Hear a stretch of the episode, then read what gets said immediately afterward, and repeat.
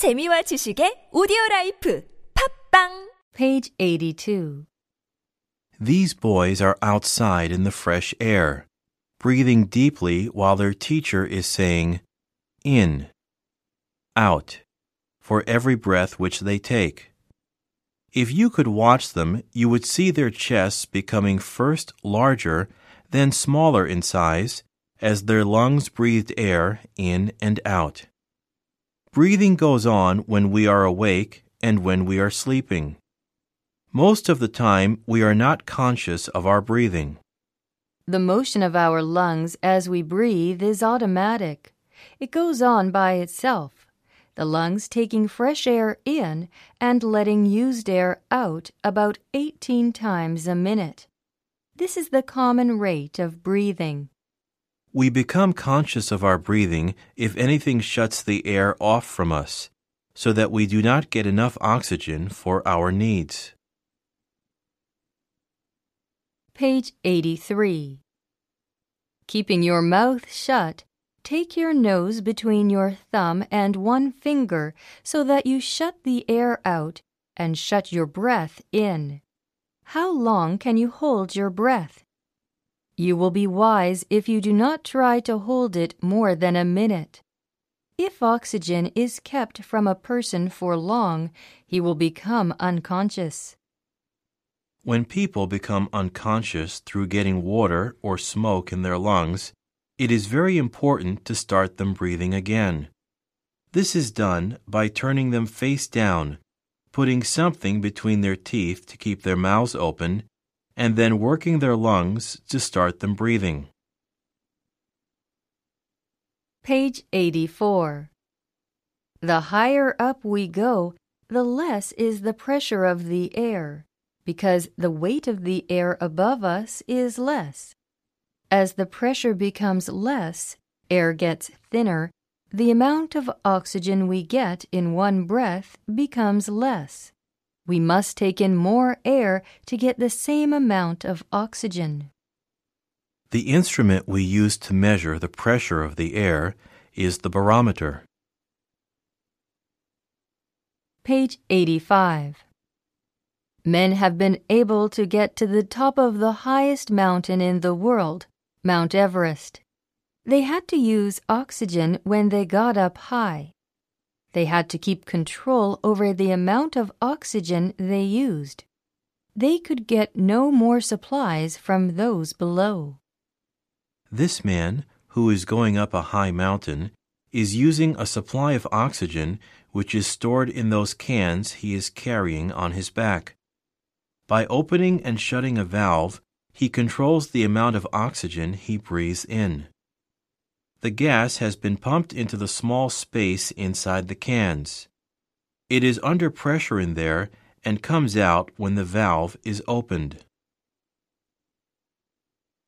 Page 86. It was more than a century after Harvey had discovered the circulation of the blood that two other scientists, one English and the other French, discovered oxygen. These men saw that when a flame burns, it takes something out of the air. That is why a candle goes out when it has been burning for a little time in a small amount of air. It has taken all the oxygen out of the air. You may see this by putting a lighted candle under a glass cover so. When the candle has used up the oxygen from the air, it cannot go on burning. It cannot burn without oxygen. Its light goes out.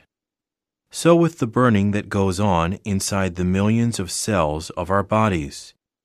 If the blood stops carrying oxygen to the cells, they go out. They die.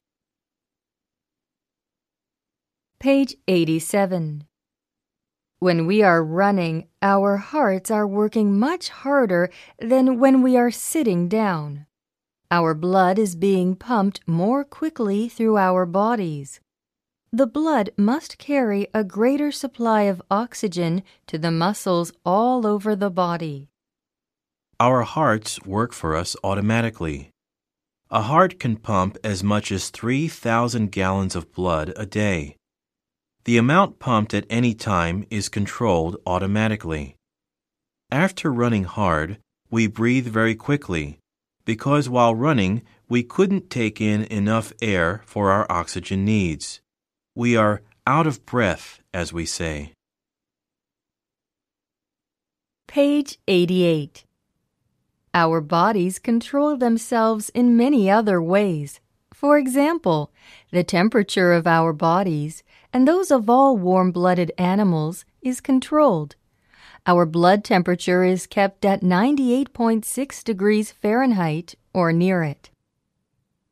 When a person is very ill, some of the automatic controls of the body stop working.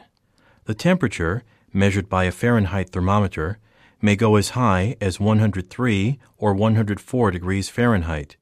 But if it goes much higher, or keeps as high as that for very long, one cannot go on living, but will die.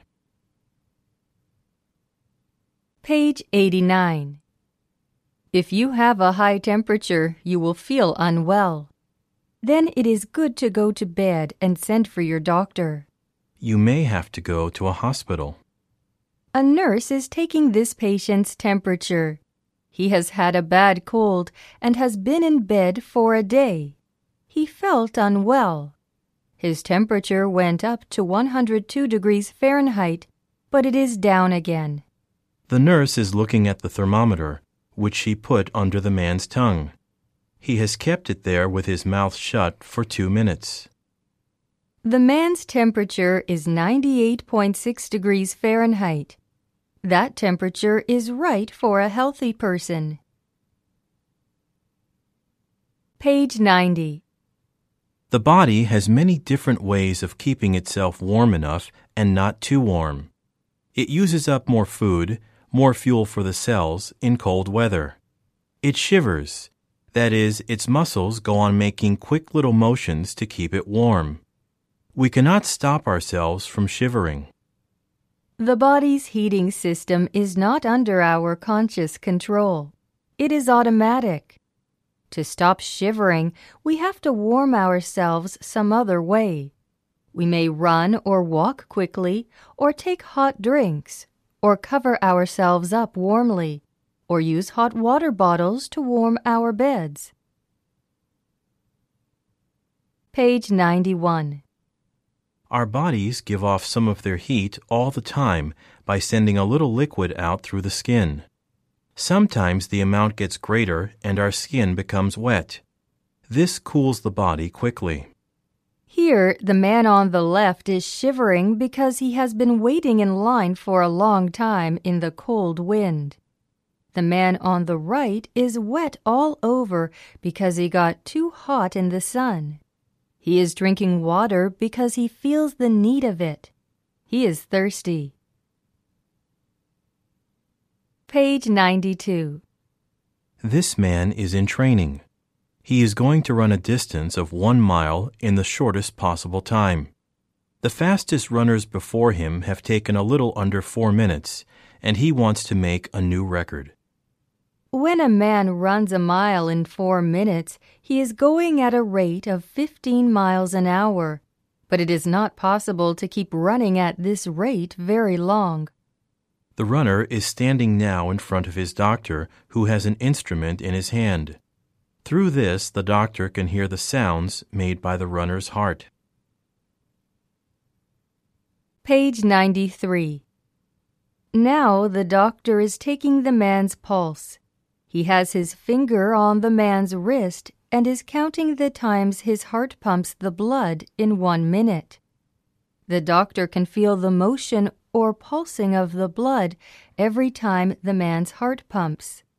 In most people, the pulse rate is between 70 and 80 times a minute. In children, it is higher. The runner's pulse rate is 72. It will be higher when he is running.